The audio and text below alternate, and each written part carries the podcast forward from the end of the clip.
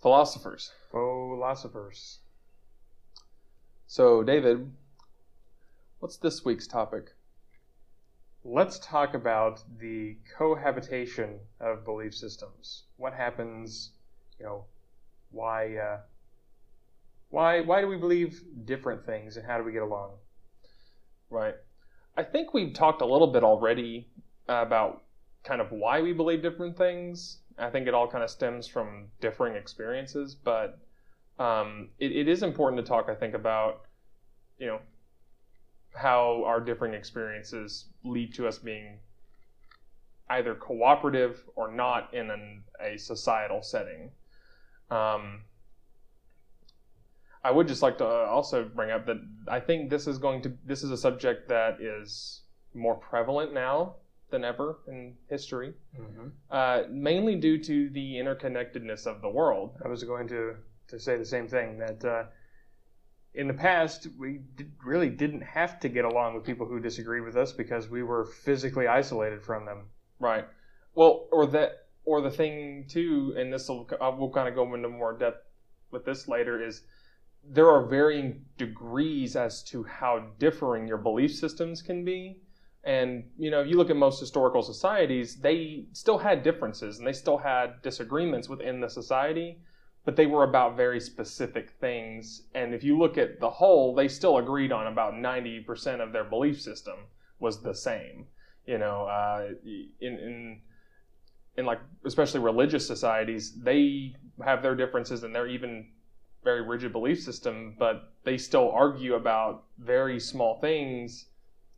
But it's okay because they still have a, a larger degree of cohesion, you know. Whereas nowadays, I feel there are very large differences uh, in belief systems that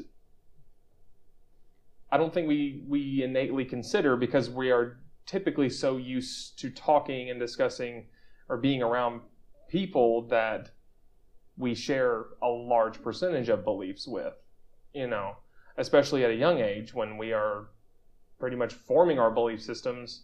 Um, like as an uh, like- just to say, you know, well, most people their best friend for the longest time is the person they just happen to sit next to in kindergarten, and there's a reason for that, and it's because um, you share a lot of the experiences together, um, especially when you're young, and you build a lot of your belief system off of your experiences, um, especially when you're young like that. So they develop together. You know, like I have a friend who I don't speak to very often anymore, but whenever I see him and I speak to him, it's as though we are still best friends because so much of our foundational belief systems were, or practical belief systems, uh, were formed right alongside each other, and that's nearly impossible to duplicate. I feel like you know that's why uh, I feel most of your lifelong friends, for instance, are people you, you make friends with when you're young. Right.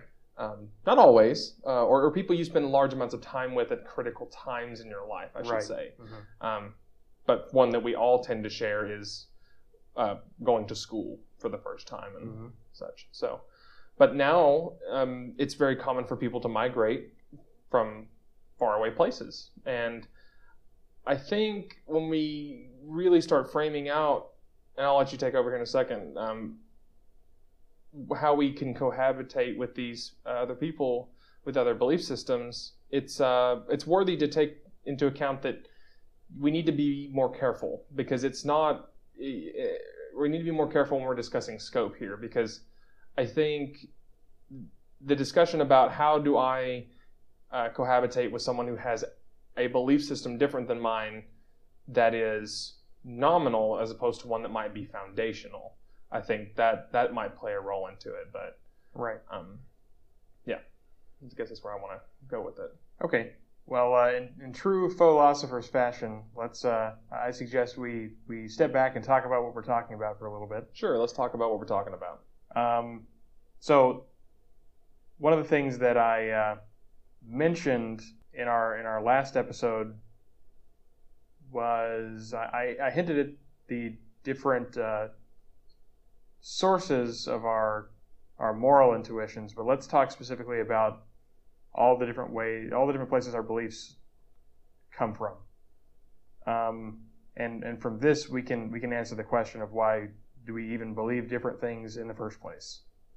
So, you know, of course, in the beginning, we have our intuitions. That's what we've all got. And all of our intuitions from a very young age are basically the same because it's just coming straight from the biology. Uh, you have input and you give output. That's just how it works. Um, the the next the next thing is demonstration. So as you're learning things when you are uh, are very little, um, you know, people will show you things and and you'll you'll learn these things that they show you, and then you'll come to believe them because that's how learning works. Um, so intuitions and demonstration. Now, where where it starts to get special and where people immediately start uh, diverging is when those around you, authority figures, let's say parents or uh, or other adults, um, begin to tell you things that they believe, and because you are so young and trusting, you take this at their word. Um, this is the the fundamentals of indoctrination, um, which is where a large portion of, of the Earth's population get most of their core beliefs from is indoctrination, um, where they they have not they have not carefully considered the things that they believe. Their beliefs have been handed to them by adults when they were children. Um, Which I mean, that kind of makes sense uh, because children tend to be very gullible, and they have no other choice. They don't have the tools by which to question the adults. Right. After all, the adults have been right about everything so far. Sure. Or, I mean, what or is they, he right even? Right. You know, it's what the adult says. It's synonymous uh, to you at that point. And, and it makes sense. And I want to kind of go ahead and caveat here that, you know, I, I, it's, I would argue that it's natural for even parents to do this because you being an individual, if you believe you are right and you have no reason to believe otherwise, why would you not pass that on to your offspring. You know exactly. Well, and uh, and also it's easy. Yeah. Um, you know, especially you know, a lot of the the places where children might pick up something like uh, the belief in a god is because they begin asking questions about the origin of things. And well, if the parents believe in a god, that's their explanation for things, so they give it. Mm-hmm. And they're being honest in that moment. Um, but that that's that's how that gets in. So sure. Um, so then, after after someone matures a little bit, they develop some rudimentary reasoning skills, um, and they're able to, to reason things and begin to question the things that they have been taught already, that the beliefs that have been handed to them either by nature or by the culture around them. Um, and so they can they can form beliefs this way, either by questioning old beliefs or by taking the things they already believe and taking them to further conclusions logically. Um, so you can form beliefs on your own through reason. Uh, in the case of beliefs which have been indoctrinated into a person, reason is tempered by fear. Fear is another place where, where beliefs can either come from or be reinforced by. Um, if someone begins to question, you know, a, a sacred belief, uh, threats are often made um, in order to get them to question their own reason, uh, because the fear is a very powerful tool to uh, to get someone to to change their behavior, even if it's good, or if it's not for for a good reason. Um, sure, and that that's natural. I mean, because fear is a good thing. I would argue, mm-hmm. as far as biology is concerned, it is the system by which you don't die. Right. Um, and you know, avoiding death is avoiding death. The the wideness of the margin is irrelevant to you so long as you're alive, ultimately. Mm-hmm. And uh, and fear is just the reinforcing factor to make you not even attempt something that could result in death or to stay as far away from it as possible because you can only and, die and be, once. And to be overly cautious. You know, right, the, the classic example, you know, you're a human 10,000 years ago. Uh, you hear a rustling in the bushes. It's probably the wind but it might be a jaguar. So you assume it's a jaguar because if it's if it's actually a jaguar and you think it's the wind, you're dead. But if it's actually the wind and you think it's a jaguar, you're good either way. Yeah, in game theory, it's a pretty solid um, answer what you should do in that case. Right. Um, three out of four outcomes ensure uh, you live. Or two outcomes assure you live. One is you probably will live, and the other is death. So take chances, but don't. right. So um, then, uh, along with fear, I guess fear is just one type of psychological manipulation, um, where people can be put in situations where they are made to believe things because of the psychological condition they're put in during the situation. Um, lots of religious organizations do this uh, with teenagers. Um, they'll put them in situations where they're where they make themselves a little bit gullible, um, where they they are are made to let their defenses down as far as uh, new ideas, uh, or or um, you know maybe uh, maybe pulling at um, at cultural values they may hold and making them think that to to question the belief is to question these values that they already hold. Right, and to give an example of that, in addition to something else that's done, is uh, oh, there's a reason churches don't look like other buildings most of the time. You know, uh, there's a reason that stained glass and the ambiance is a part of the religious experience most of the time. It's a way of signaling legitimacy, whether it's actual or not. To it's very similar to how if a person walks into a doctor's office, it's a doctor's office because it's got white walls, people in scrubs, there's stainless steel utensils lying around, and hospital beds. It's a hospital or a doctor's office because it looks like one it it's function practically speaking to you an individual. Now, it could do none of those things. It could do none of the things a doctor's office could do. But if you a person walked in, it's a doctor's office, and if a person in scrubs tells you something, you the, medically related, it's going to you'll probably believe them. You'll probably yeah. believe them. Now, in the religious uh, example, if you see well. If you see a guy, uh, I'm going to pick on the Catholic Church a little bit because mm-hmm. they think they take this to an extreme a little bit for what I've experienced.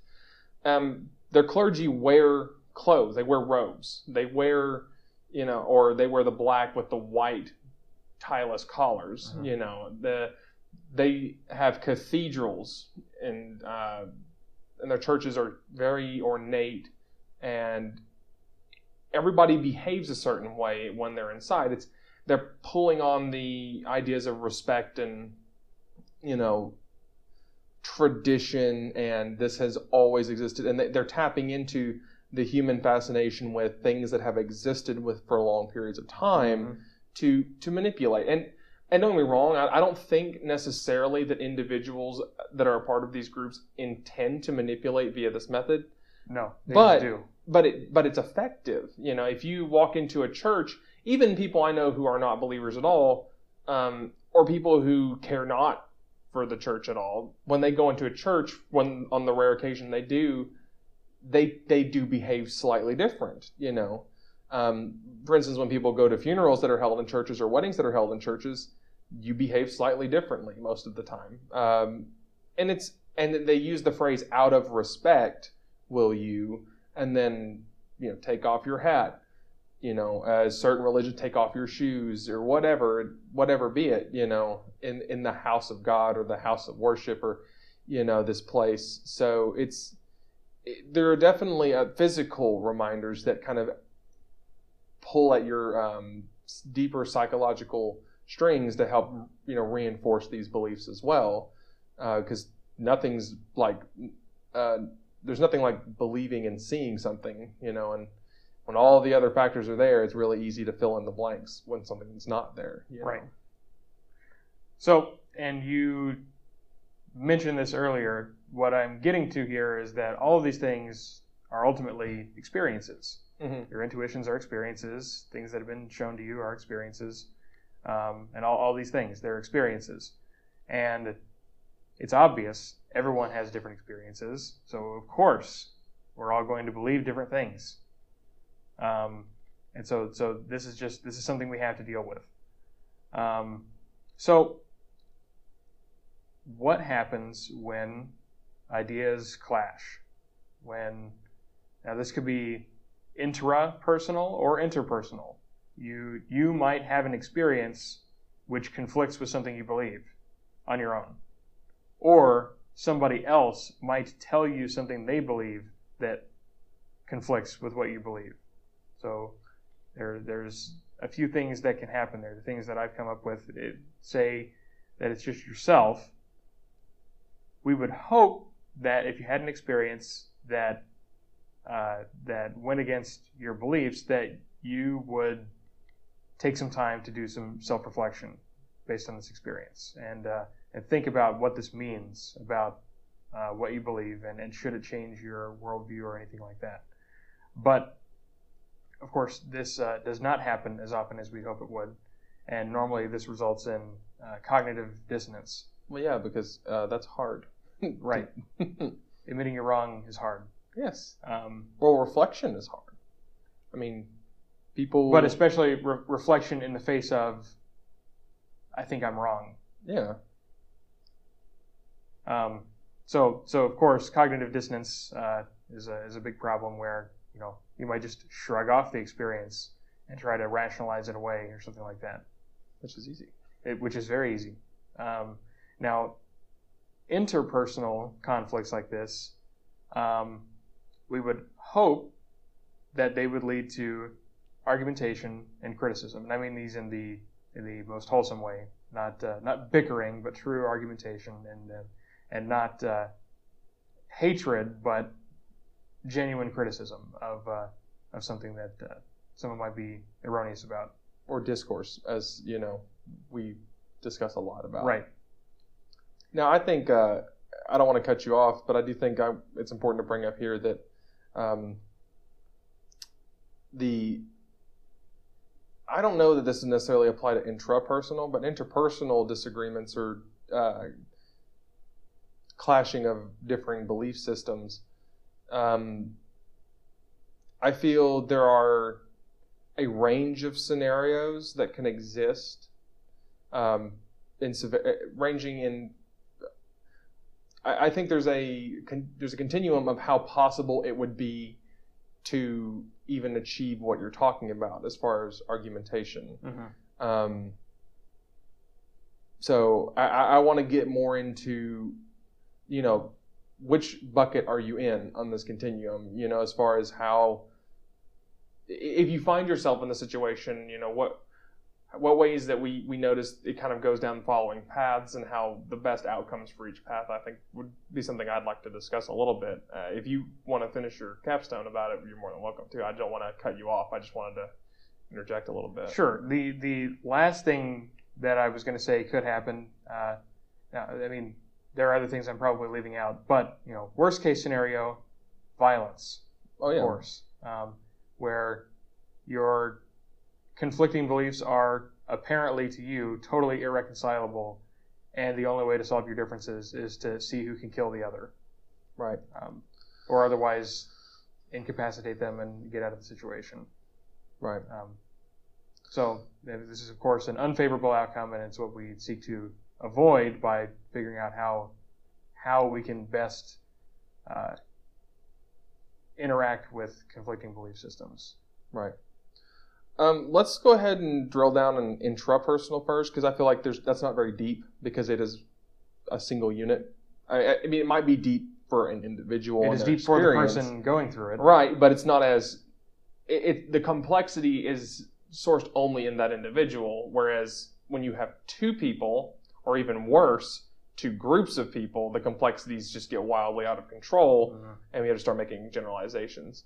Now, when it comes to individuals, I, I will admit, uh, I think there are differing levels of capability for individuals uh, to self-assess, and even within the the ability of each individual to self-assess, it's it depends on the subject you're self-assessing, right?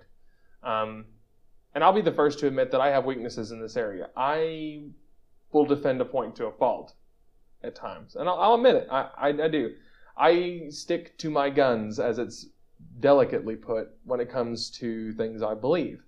and it's be- and I, I I will say it's because I've done a lot of thinking about what I believe, and I've verified what I believe in a very strong sense. But I think it's important to remember, and I always try to remember this, is just because this is what I believe, it doesn't mean that it's what I always have to believe. It's um, very easy to make your beliefs a part of your identity, and we've talked about this before. That, yes. Uh, you know, and and I think that's well, and we and we we sort of poison ourselves this way by using labels. Sure. You know, you might say, "I'm a libertarian," right? And so now, if if something comes along that would make you change your mind about something where you could no longer wear the label, it almost feels like you're losing a part of yourself or something like that. Right. But the thing, because uh, we have talked about it, uh, but I think I want to kind of expand a little bit more on when it clashes like that. Um, I don't think there is any healthy way for an individual to hold differing belief systems or conflicting beliefs. Let's just say that. Because you only have one belief system, or uh-huh. God, I hope you only have one belief system. Uh, but you can hold conflicting beliefs. That's the cognitive dissonance you talked yes, about. Yes, you definitely can hold conflicting beliefs. Well, well, cognitive dissonance can arrive can arise because you hold conflicting beliefs, but that's not what cognitive dissonance is.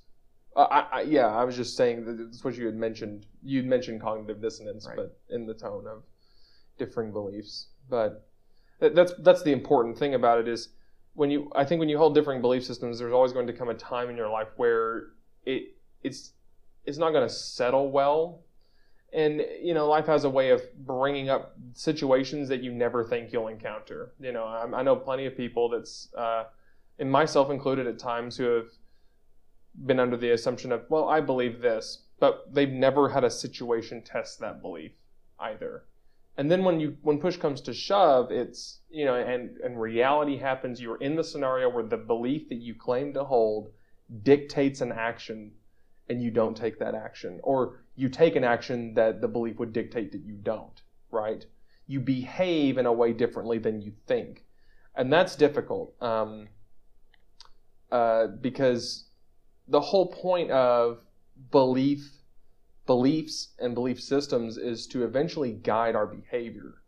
I mean, we can think, you know, what about what is right and wrong, you know, till we're dead, but ultimately the effects of what we believe are seen through our actions or inactions. Um, and so that's and that gets really interesting when it comes to the intrapersonal because you know there are many people who there are written accounts I'll I like to look at written accounts for instance um, people who have killed another person in self-defense or in defense of another you know and it's hard to adopt, you know, to, to deal with that ramification. And don't get me wrong, it's traumatic. That's part of it. The, right. the actual act or result is just trauma, period. But there's a deeper thing that always gets discussed uh, when you read these accounts about, you know, there's self guilt, you know, and uh,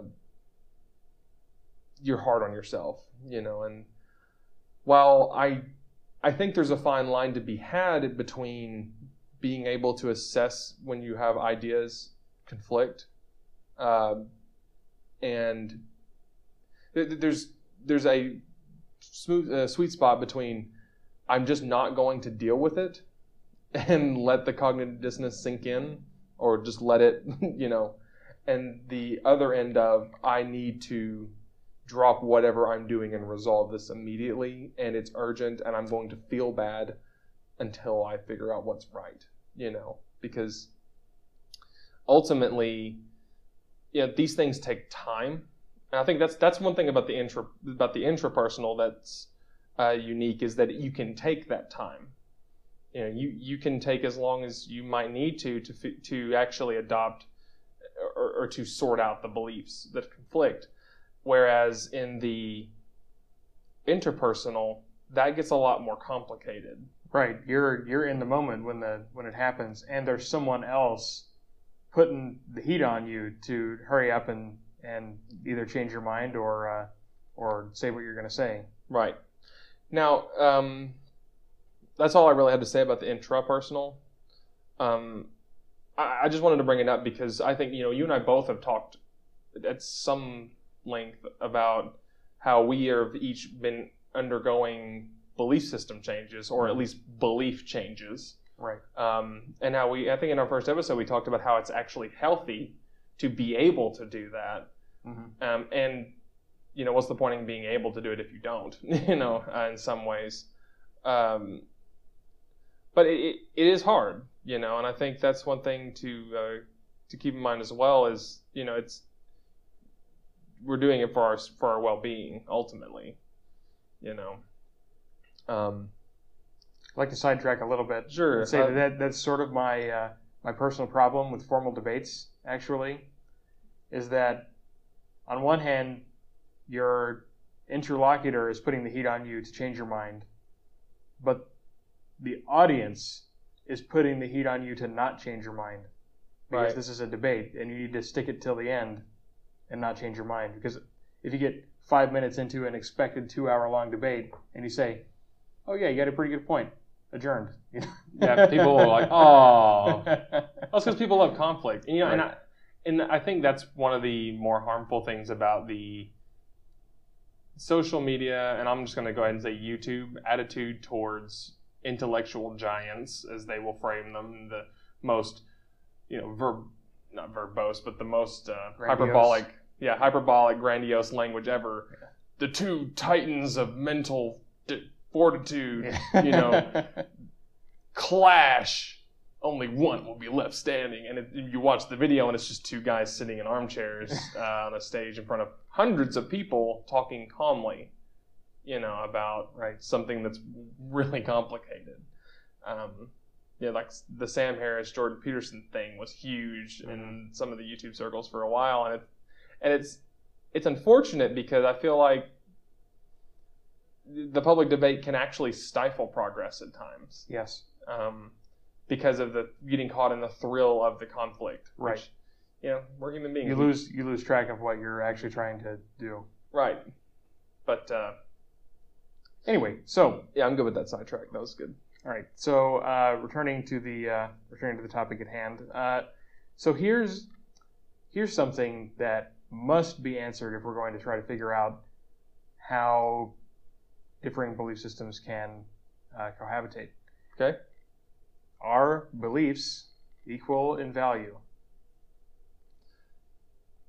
Because this is what a lot of people get hung up on. They're like, "Oh, well, it's just what they believe, and you got to respect that." And you know, who are, who are you to tell them their culture is wrong or something like that? I would say I think there's even a prerequisite to this, even maybe, or maybe Okay. it's a co-requisite. I don't know, Okay. but it is. Uh, at what point is it? Is it even a belief that matters when it? Like I- I'm going to say, uh, people who hold beliefs that don't don't uh, affect their actions. You know, they might debate vehemently these beliefs, but push comes to shove, they don't live them out. You know, and Yeah. and and I'm I don't want to get blamed for mo- moving the ball here uh, because um, I know you give me some criticism before for uh, being a fan of a certain individual who loves to move the ball with language, and I don't want to do that um, because I could easily just say the following: um, You don't believe it if you don't live that way or you don't act it out. You know, that's a very uh, you get that a lot, and that's yeah, that's a shrouding, I think, a different argument. it, it is. Yeah, that is a different argument. Actually, I, I could have an argument about that because that that's one of the things that is still left over from uh, from my uh, prior religiosity. That uh, that I think I think that you can believe something without acting on it. Right. But, uh, okay, so it, it can still be a belief if you can act without it affecting your actions. Right. Like, uh, you know, let's, uh, you know, you think it's wrong to steal, okay, and you steal something. You can still think that it's wrong also while acknowledging that you've done it. Yeah, but we're All not your- talking about thinking whether it's wrong. It's believing whether it's wrong. It's well, different. right, right. Well, you know, you you believe it's wrong. It's just that by extension, you believe that you've done something wrong. Right, but what I guess I'm trying to get at is there are people who legitimately believe, for instance, I'm going to take it to the opposite extreme. Okay. There are people who legitimately believe that um, sacrificing themselves to kill others in a holy war is a legitimate way to ensure life after death. Uh-huh. Right? Now, they don't just think that. You know, They act on it. Yeah, Mhm. it's one thing to think that because I can think that. I can contemplate what that would be like, and that's thinking about it. But believing it's an entirely different thing because it, you know, can cause actual damage. And it's not, and don't be wrong, they're dead. They can't see how they feel about it afterwards. But, you know, there's the same thing religious crusades. You know, why am I doing this? I'm doing this because I believe that it is the right thing to do because God said so. And I'm going to now go murder this tribe of people and feel good about it. Right. So, you know, I, don't- I don't. Uh, it's a semantic argument. It depends. It depends what you mean by believe. Because I mean, if you're if you're going to wrap into your definition of believe that you would act on it, then sure. But I I think that a lot of people hold a lot of beliefs that they don't act on. And I would. I'm just arguing that they're irrelevant. I agree they're irrelevant, But that's what, and that's what they do exist. Right, and that's what I'm trying to get to in the co-requisite of do differing do differing beliefs hold different value. Mm. I think there's the pragmatic value they offer, which is you have a belief that the world is um, that all colors are perceived differently by different people. Uh-huh. That has no practical effect on how you live your life, No. really, and never will. I don't. I can't see a way that it could. And No. as long as it doesn't, that belief, I would argue, is pragmatically valueless. It's not worth being discussed at all. Um, and I think for me, that's And, well, yeah, even to the point where if you could know that it's true or that it's false, it doesn't change it. Right. Even It's- if you could prove it to Yeah. everyone else, it doesn't matter. No Right. one cares. it's valueless. It would it would be it would be it would become a fun fact in kids' books like yeah. Um, and so I think now I, I think there's some caution needs to be taken here because I think what it sounds like is uh, we can begin to establish maybe a ranking scale by this. Uh, so you have things that are valueless and things that have value, Mhm. right? Now, is this a binary option or is there a continuum of zero being valueless and then differing beliefs have increasing value? And I want to be careful because uh, when I made up the point about if you believe something, you know, I, I believe you could you could take it to be understood as the belief that you would act on the most, or that could have the Yeah. most dramatic action, yeah, I was is the most that. valuable. Yeah, we could come up with a ranking system whereby like the the belief basically setting up a ratio between the effort it takes to consider the belief weighed on how much it achieves in your actions. Right. Now, I think this is, but yeah, but I, I think one thing you also keep in mind is that that doesn't necessarily, this valuation is just value, evaluating importance, not goodness or badness of the belief. Right. Because otherwise, you could make the argument that, oh, if you believe, believe something hard enough to die for it, then it's an important belief and it needs to be respected. Or I, I don't necessarily think that's true. Yeah, I think it, it, it's important because it's literally life and death at this point. Right. But that doesn't mean that it deserves respect. Right. So, uh, so I think that's our first two buckets or big buckets. Uh, if you if you if, if there are beliefs that if you held them, then they don't affect you know the way you behave. Uh-huh. Now, uh, what about a belief that would no, never mind. I was gonna say, what about a belief that would change the way others would behave towards you? But that's not you're not responsible for that. Right. Would you agree? Say, say that one more time. Okay, I am not responsible for the way a belief I hold makes you feel, No. or or the actions that you take because I hold a belief. No, that's a personal problem Right. on my part. Okay, I'm just making sure, uh, and that's what I'm saying is so. If it doesn't eschew any action on your part, it's not really worth debating or talking about uh, in any serious way. Might be fun, casual conversation, but I wouldn't waste any real It's time. not on it. really meaningful. Yeah. Right. I wouldn't try to change that person's mind, honestly, because I'd be wasting my time. Right. So, um, I guess. So now that we're in the realm of, we've narrowed the scope to beliefs that lead to actionable outcomes. Mhm. Um, I think there's another threshold. Uh, I think there are. I think there's a belief about beliefs that is also primarily important and separate. I, I think it, it's a special belief. um, and it, I think it has to do with, well, I think it might be a school of beliefs. You know, for instance, if you believe that another person's beliefs can't be changed, or you believe that your position cannot be changed, what is the point in debating? You know, uh, that would be a very important belief, but I struggle to find how you could change that person's mind if they're not even willing to believe that it can be changed at all. Mhm. Right.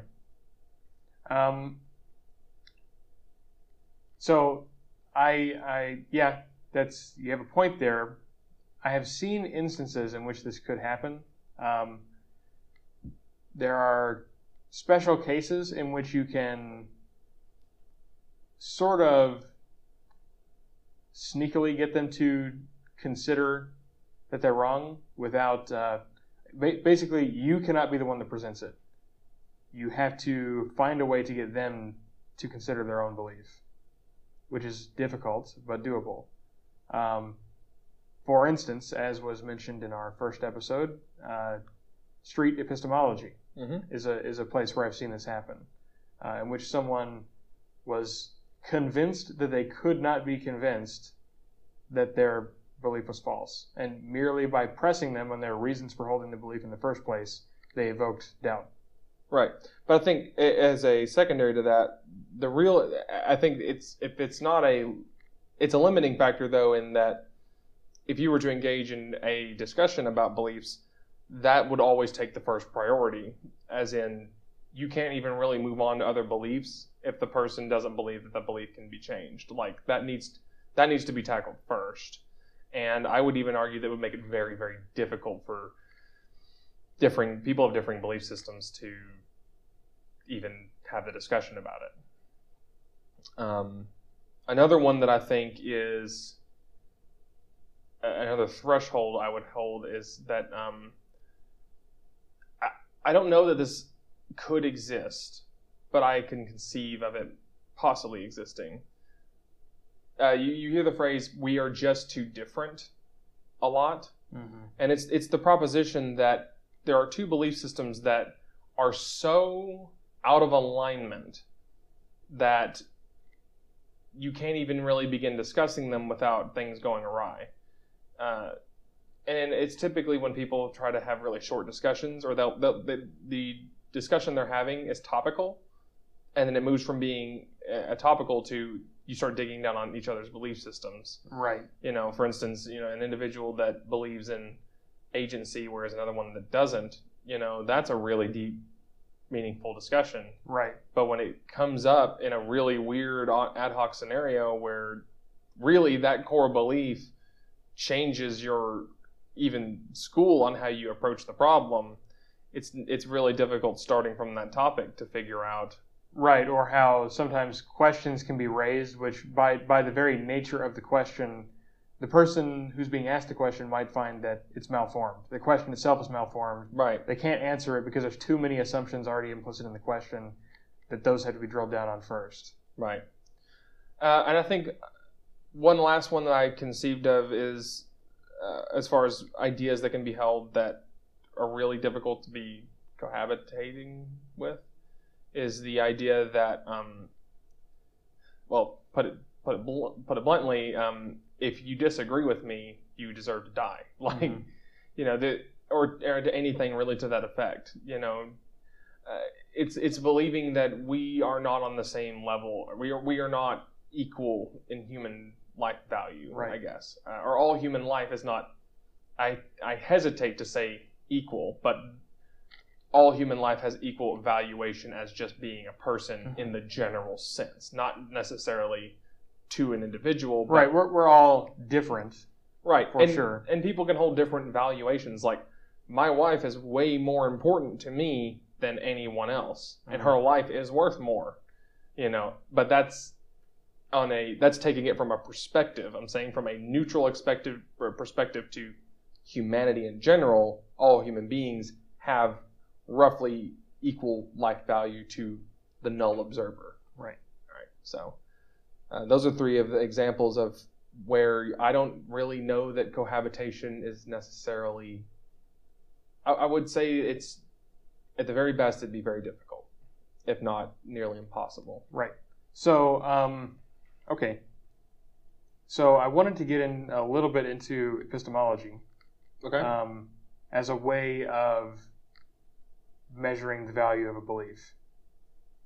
So, what I mean by that is not necessarily the belief itself, like the like the abstract belief, but the instance of the belief as held by a person. Um, so to to weigh the value of a belief based on why you believe it. okay. I need to hear more. You need to hear more. I need to hear Got more it. before I make a judgment. So let's take religious fundamentalism. Okay. Pick any religion. Imagine a fundamentalist. Okay. Okay. By definition, a religious fundamentalist is someone who, as their first philosophical principle, assumes the religion is true. Okay. Right. Th- th- Their their fundamental claim is that the religion is true. Um, so when when pressed when when a when a religious fundamentalist is pressed enough about why it is they hold their belief, they will fall back on something. They may call it a different word, but it's all faith. That's that's the concept that is always returned to. Um, I think that might be a generalization, I but think so. I, I think it could be. I, I I honestly don't know enough to say. I just whenever I hear words always or all, I tend to call bullshit. Pardon my language, but That's fair. So yeah, acknowledging the risk of generalization here, and and and also, and I'm going to I'm going to use more general language here. oh, neat. Okay. So I'm going to use general language to backpedal on my general language. Um, most people who hold beliefs this way at first will not admit it. And so if you if you ask someone, is the only reason you believe this because of faith, they'll probably say no. well, it could also be possible that they hold a belief without knowing you hold a belief. Is that possible? Can you? be- Not not if you're a religious fundamentalist. well, are you sure though? Like Yes. you. Could- Well, if if your core philosophical principle is the doctrines of this religion are true, you have to know that. Well, you can know it, but you may not consciously know it. I guess is the point I'm trying to get at. I, I, I know that it's. Okay. You see what I'm saying? Like it Yeah. could be it could be the resulting Suppo- like, truth that suppose they you just were indoctrinated in something, and so you think you have other reasons, and you haven't been pressed to. right. No, well, no one has ever made you state outright that your fundamental principle is that your religion is true. Right. Well, and, and you know, typically also with religions, it's people are usually indoctrinated at a very young age where that's just assumed that it's true, and it's ingrained very deep that oh, this is true. But if and if you ask them blunt, you know, blunt force, you know, do you believe that your religion is true? They're gonna say, yeah, Yes. that's why I hold it. You know. Um, Uh, yeah, yeah. Well, yeah. The classic. I know that I know that I know that I know that this is true. Okay. Right. And so it's, I think there might even be a little bit of a misconception when they say that I know this. It's that I, I assume this. People, people. Yeah, it's people not realizing what they mean by no. Right. And, and I guess that's what the point I was trying to get at is that I would argue that they don't know, but that they just, They are so deeply convicted that they will call it knowledge. yeah, or, Yeah. or that they, you know, believe it. that's, that's, I think what it is. Right. you know. And I think that really, uh, I'm not gonna, I'm not gonna steer your thunder and let you continue because I, I was about to reach a conclusion that I think you might be heading towards. So I'm, Okay. I'm gonna let you finish, and not assume and make generalizations about where you're going with this, David. Perfect. Uh, so, so anyway, so so faith. So now, now imagine two religious fundamentalists of opposing religions. Uh, you know, and so we we question. Let's say let's say we have a, a Muslim and a, uh, a Hindu Hindu, um, and we ask them, you know, why why is it that you believe what you believe? And and we we eventually get down to well, I, I take it on faith. Okay, well, faith led the Muslim to Islam, and faith led the Hindu to Hinduism. Clearly, this is not a reliable way to arrive at conclusions Right. because we can take anything on faith. Sure. Well, I think faith, it, and people also have a very hard time defining what faith even means. Sure, yeah, I, I suppose I should have defined what I meant by it. Yeah. go, Um, what do you when, when I say you faith, and what what it what uh, the, the thing that is normally reached that I'm talking about, whether it's referred to by different words or not, is belief without evidence. Okay. I was going. Yeah. Mine's essentially the same. Uh, my definition of faith is knowing because I know. Essentially, is the Right. is the catty way to say it.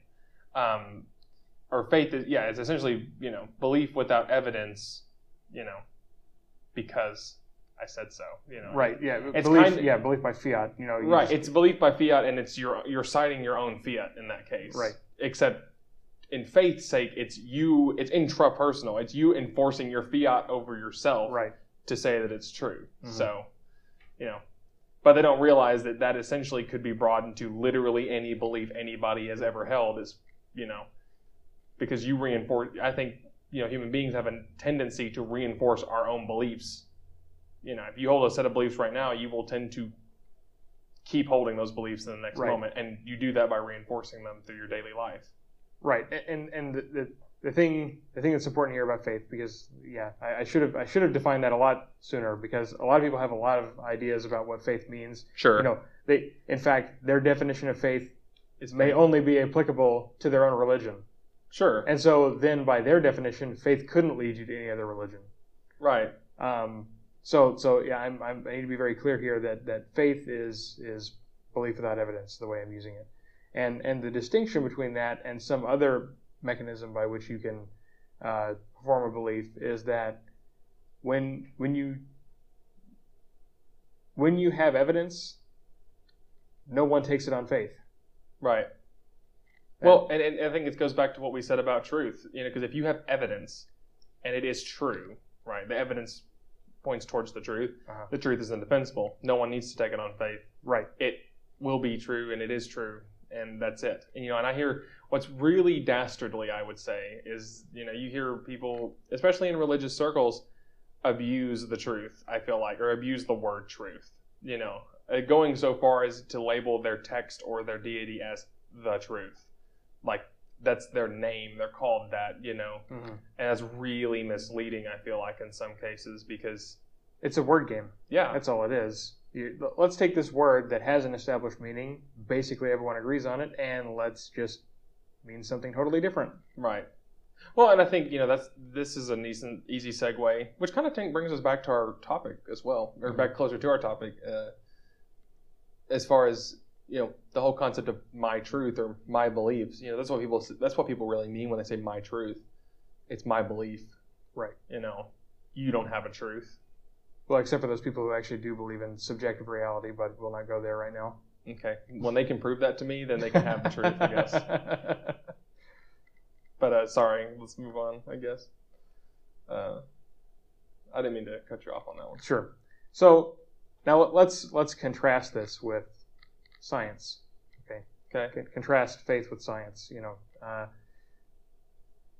when we figure something out scientifically, we have reasons to be very confident about what we figured out, and and it goes beyond just the the theory, of course, because science manifests itself in technology.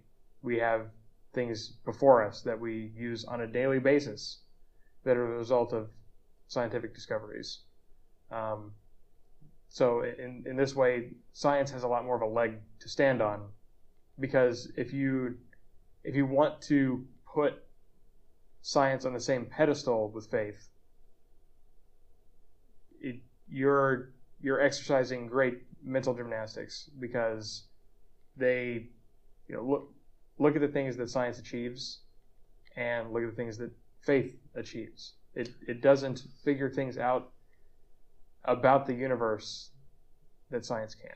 Right. Well, I would even go back to one of our original premises as well when it comes to belief systems is it's the resulting action from the from holding that belief, right? I would argue that most modern technologies, if not all of them, are directly result resultant from an individual's belief in science. I would make that argument, you know, uh, or or the yeah the, the physical application of the belief, you know. I'm not going to try to say that, you know, there couldn't that every scientist out there only believed in science and that's why we have TVs today. You know, right? Uh, I would I wouldn't make that argument, but it's the truth. You know, it, it's you can't if if you you can't believe in woo woo and achieve the consistency required in a belief in, in, an outcome to truly change something. I guess is what I'm trying to get at. Right. Change. It, changing and having an impact on the world is something that I feel like is very difficult for religions to prove that they've done in any other way but negative. And I, will say that.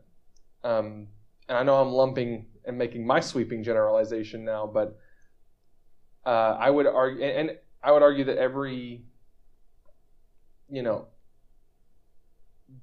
a lot of the great atrocities that have occurred in the scope of mankind have been religiously motivated. Right. And or the belief in the religion across individuals is what enabled it, you know. And I'm not saying that any that only religious beliefs can be manipulated to achieve that.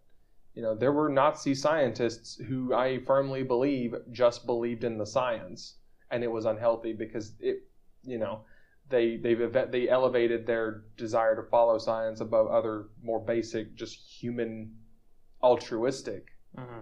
that, uh, values and beliefs. But it, it, when it comes to you know seeing the impact on the world, religions have existed in the human society for practically since humans existed.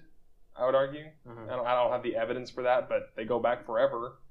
You know, uh, and, I, and I may be just making a uh, loose generalization. I'd have to, I'd probably have to come back and defend this on a later date um, once I've accrued more facts and may change my mind. But you know, when you look at the t- when did science really begin? When, when did science really start getting a start getting adopted as a I guess a formalized belief system or a way by which you could form a belief? You know. Actually, I have the answer to that, and it's in my notes. Ah, neat. That was unplanned, by the way. Right. Uh, so I wanted to talk about the Islamic Golden Age. Mm, like the Baghdad House of Wisdom. Age? Right. Nice. Um, because that that really is where science, as we know today, got started. Um, it was was during that time. Now, this, is a span of a few hundred years. I think it was from loosely from the eighth to the fourteenth century. Um, in which uh, in in the Middle East, in Iraq, near Baghdad, um, uh, and also in Baghdad, there was there was a culture of of uh, open-mindedness, and uh, anyone was welcome. And this is where some of the world's greatest discoveries and inventions took place. At least the the ones upon which everything else that we do today stands upon. Um, consider uh, algebra right? Right. Pretty important. Invented during this time. Right. Well, there's a reason we use uh, Arabic script for numbers. Yeah, right. Arabic numerals. Uh, yeah. the, the, word algorithm is Arabic. Um, all, all, these things were, were concocted during this time. Um, and and the uh, the person whose name that I've forgotten, uh, who is credited with being the first true scientist, was actually uh, during this time in this area. Hmm.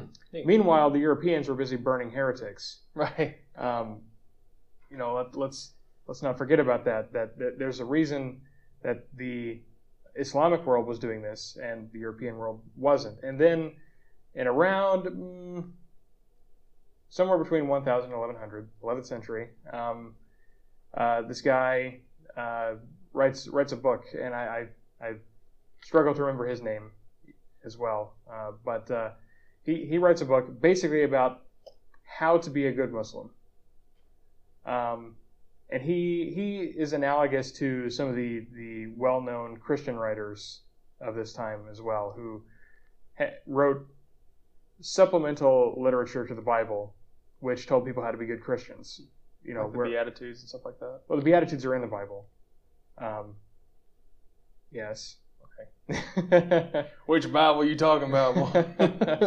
They're in the Gospels. right. Um, anyway, but uh, but basically, outside the Quran, telling people this is how you can be a good Muslim. Well, this guy was a mystic, and he was very troubled by the open-mindedness of the Islamic Golden Age, and within his writings, he included the assertion that the manipulation of numbers was evil. Neat. Right. And so then as as this idea began to spread around, that was a large contributor to the death of the Islamic Golden Age. It was finally put to an end because of invasions, um, you know, invasions of the uh, of the area in which a lot of literature was destroyed. Uh, but still, that writer played a big part in uh, in its decline before its final collapse. Um, and then uh, now I, I'm not so clear on the history of how the how Europe got got flipped into uh, into doing what they were doing. I mean, th- this is the Enlightenment, of course. Right. Well, the Enlightenment, the Yeah. Renaissance, things like that. Right. I mean, in, it- in which Europe stopped burning heretics and started doing science. Well, because they started drinking coffee. That's what it really was. coffee. It was coffee. No, I'm, I'm, I- I'm somewhat joking, but you know, we switched from alcohol to coffee, and it got a lot better. this is true. You know what? I'll take that. Uh, I'm gonna drop the link to that video that I got that from Uh, as well. Yes. Um, but and, and then then of course and you and you know what the situation in the Middle East is today. It's never recovered since. Um, and so th- this goes to show that it doesn't. Um, the overarching culture is what matters more than the popular belief system, and that, that since they had a culture of open-mindedness and allowing anyone to participate, they were able to make all these advancements. Well, And as soon as they stopped, that's when it fell apart right. and reverse with Europe. Well, I, I would argue that okay, we've not really dug much into what culture even is. Sure. So I mean, that's going to be a whole other video of us talking, you know, talking about what we're talking about. Mm-hmm. I like that phrase. I'm going to coin that. Put it on Yes. a T-shirt. TM. TM. Uh, um, but ultimately, you know, I think you hit on something when it comes to the cohabitation of belief systems. I think that differing belief systems can cohabitate as long as they're all facilitated within a culture. Right. Uh, and I think that's ultimately what it is. And I think, not to get too topical or modern on it, but that's I think what you see being a what's what's being a problem right now, and Mhm. especially in American politics is everyone's talking about division, division, division this, division that. We're so divided, and there's all finger pointing as to who's actually doing it, and it's irrelevant because we all do it. If you're pointing a finger, you're doing it. Yeah, you're doing it. Uh, and and the thing about it is is there is a deep seated cultural shift going on. That's and people call it the culture war. You can't have a war if there's not multiple sides. You know, at least you know two. Except for civil wars, but even then there's still two. It's There's just still two contained in one sides. Yeah, I, I almost was like, damn, did I just contradict myself. Um, But that's what's going on. There's there's a there are two fundamentally, and that's the thing about it, they're fundamental beliefs. Mhm. They're very very different, and they're core beliefs off which other beliefs can easily be built. They they serve as strata very well. Like back to my I you know back to the belief we discussed earlier about everyone's being able to see different colors in their eyes because they perceive them differently. Whatever. Yeah. Not a very fundamental idea. you know, there's not a whole other other ideas you can take from that idea and start putting together a logical chain of congruency. No. Right. Whereas a really deep idea of, hmm, which is more important? Fun phrase. When you put more, Yeah. Because now you're implying preference and you begin hierarchically ranking things. Mhm. That's where the real problem I think gets started for most people. Because I think we all hold roughly the same beliefs, but it's the order in which we hold those beliefs Right. that's where most of our problems come Mhm. from. Uh, which is more important, uh, people being equal or people being free? Mhm. That is the core issue, I think, in a majority of what's going on in America today.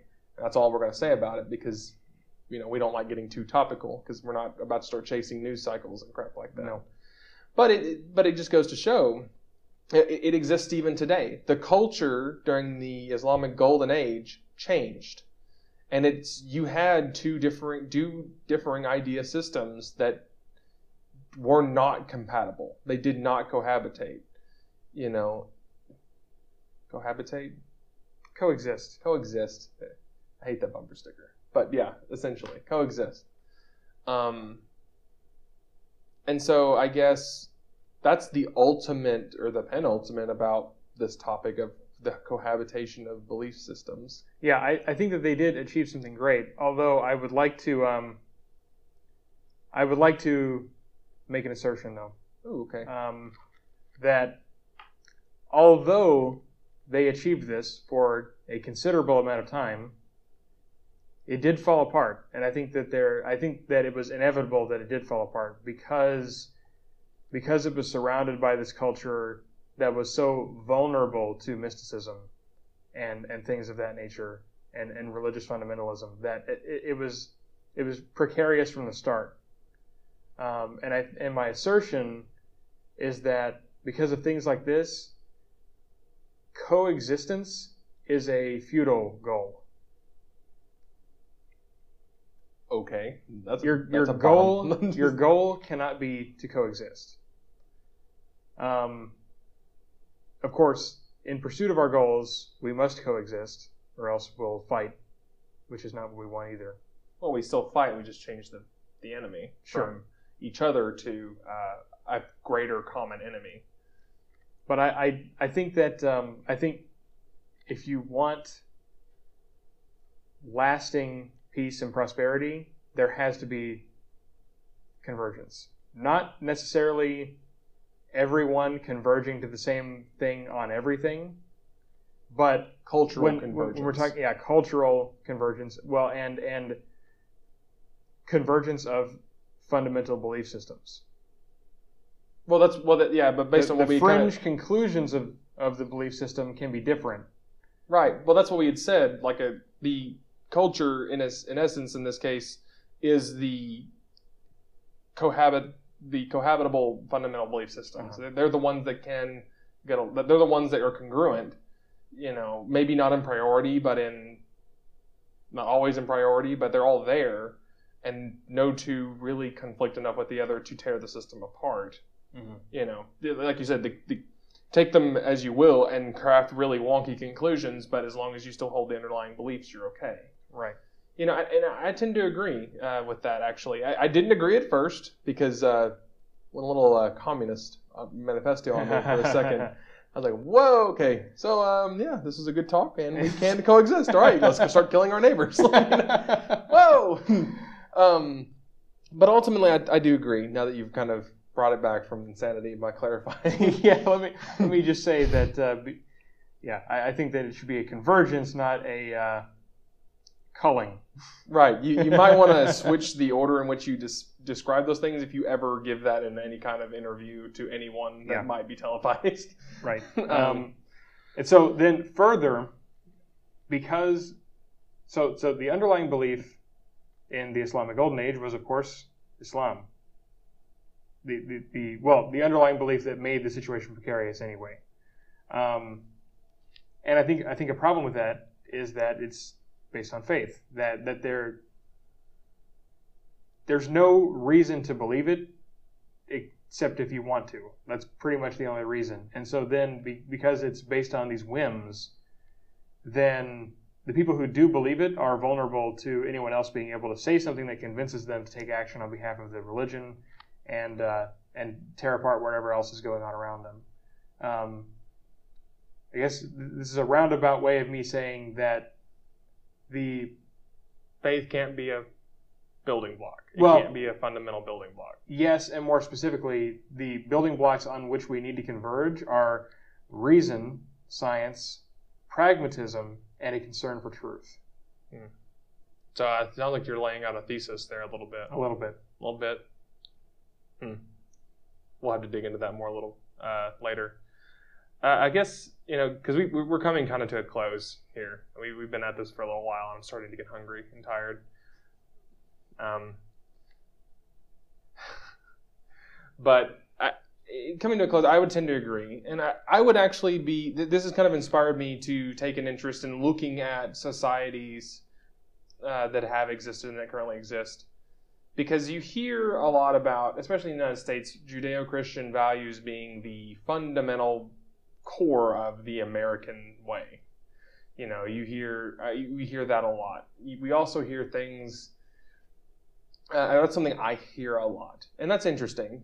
You know, because it there are people who go all day elaborating on those points, but Mhm. at, at its core, it still holds the same faith-based fundamental flaw or chink, you know, in the armor. Sure. Well, it's also not true. Right, but but that aside, it it may. Here's the thing, it just like with the closing of the golden uh, the Islamic golden age, it doesn't have to be true if people believe it is what changes this is, is what changes things. Right. You know, the truth doesn't change anything. It's how it's whether or not people believe it Right. that really changes things. And so the fact that it's believed makes it, in essence, for the sake of the society, real as a threat. Mm. Not, you know, abstractly materializing as real, but it poses real threat or it, it's a real motivating factor. Mm-hmm. Um, but what I really would like to do is go back and look at, you know, all cultures or all societies, empires. The, the further back you go, culture is almost synonymous with nation because everyone with a similar culture just kind of lopped themselves into a group, you know, Mhm. called themselves a nation. Now we don't necessarily define nation states that way. A lot of the borders kind of still line up that way, but we don't necessarily define it that way. Um, but all, all, you know, only the nations in existence right now at this moment are the only nations that haven't ever fallen apart. Mm-hmm. And there's no reason for us to believe that they won't at some point fall apart. Right. Rome, Rome lasted for over a thousand years, depending on what you call Rome. Yeah. Um, but it fell apart. It doesn't exist anymore. You know, and I would like to look at decline of these great nations and even smaller nations all around the world and see what led to their decline. Uh, Ones that weren't just conquered, you know, because that's typically, if you look back through history, that's the resulting answer. Well, what happened to the Romans? Oh, they got conquered by the Gauls and the barbarians, and that was it. They got chipped away one at a time. Mhm. But you, but if they were strong enough to establish it in the first place, why weren't they able to be strong enough to hold it? They- There's a weakness that forms and it grows, Mhm. you know. And not to be an alarmist or anything, but living in the United States, it's it's one of those things where you know I, I had a friend that I talked to the other day ask me. Well, he, he just kind of asserted, but he asserted it in a sort of a questioning way. He's like, uh, you know, America's probably peaked. You know, you know, what does that mean? Right. Like, are we is it really? because at some point you peak there there's a peak in every continual strata there's only one maximum point Mhm. you know and it's is it all downhill from here or not or what you know and how can we solve it and it's not coming from a i care so much about my country you know america type thing it's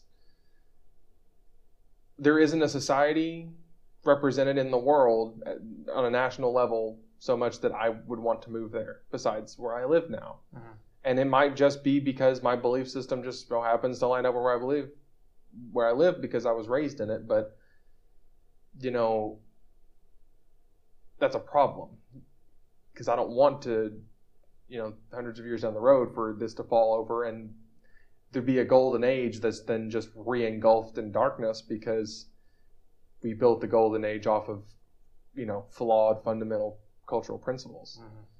and it's easy to get depressed talking about this.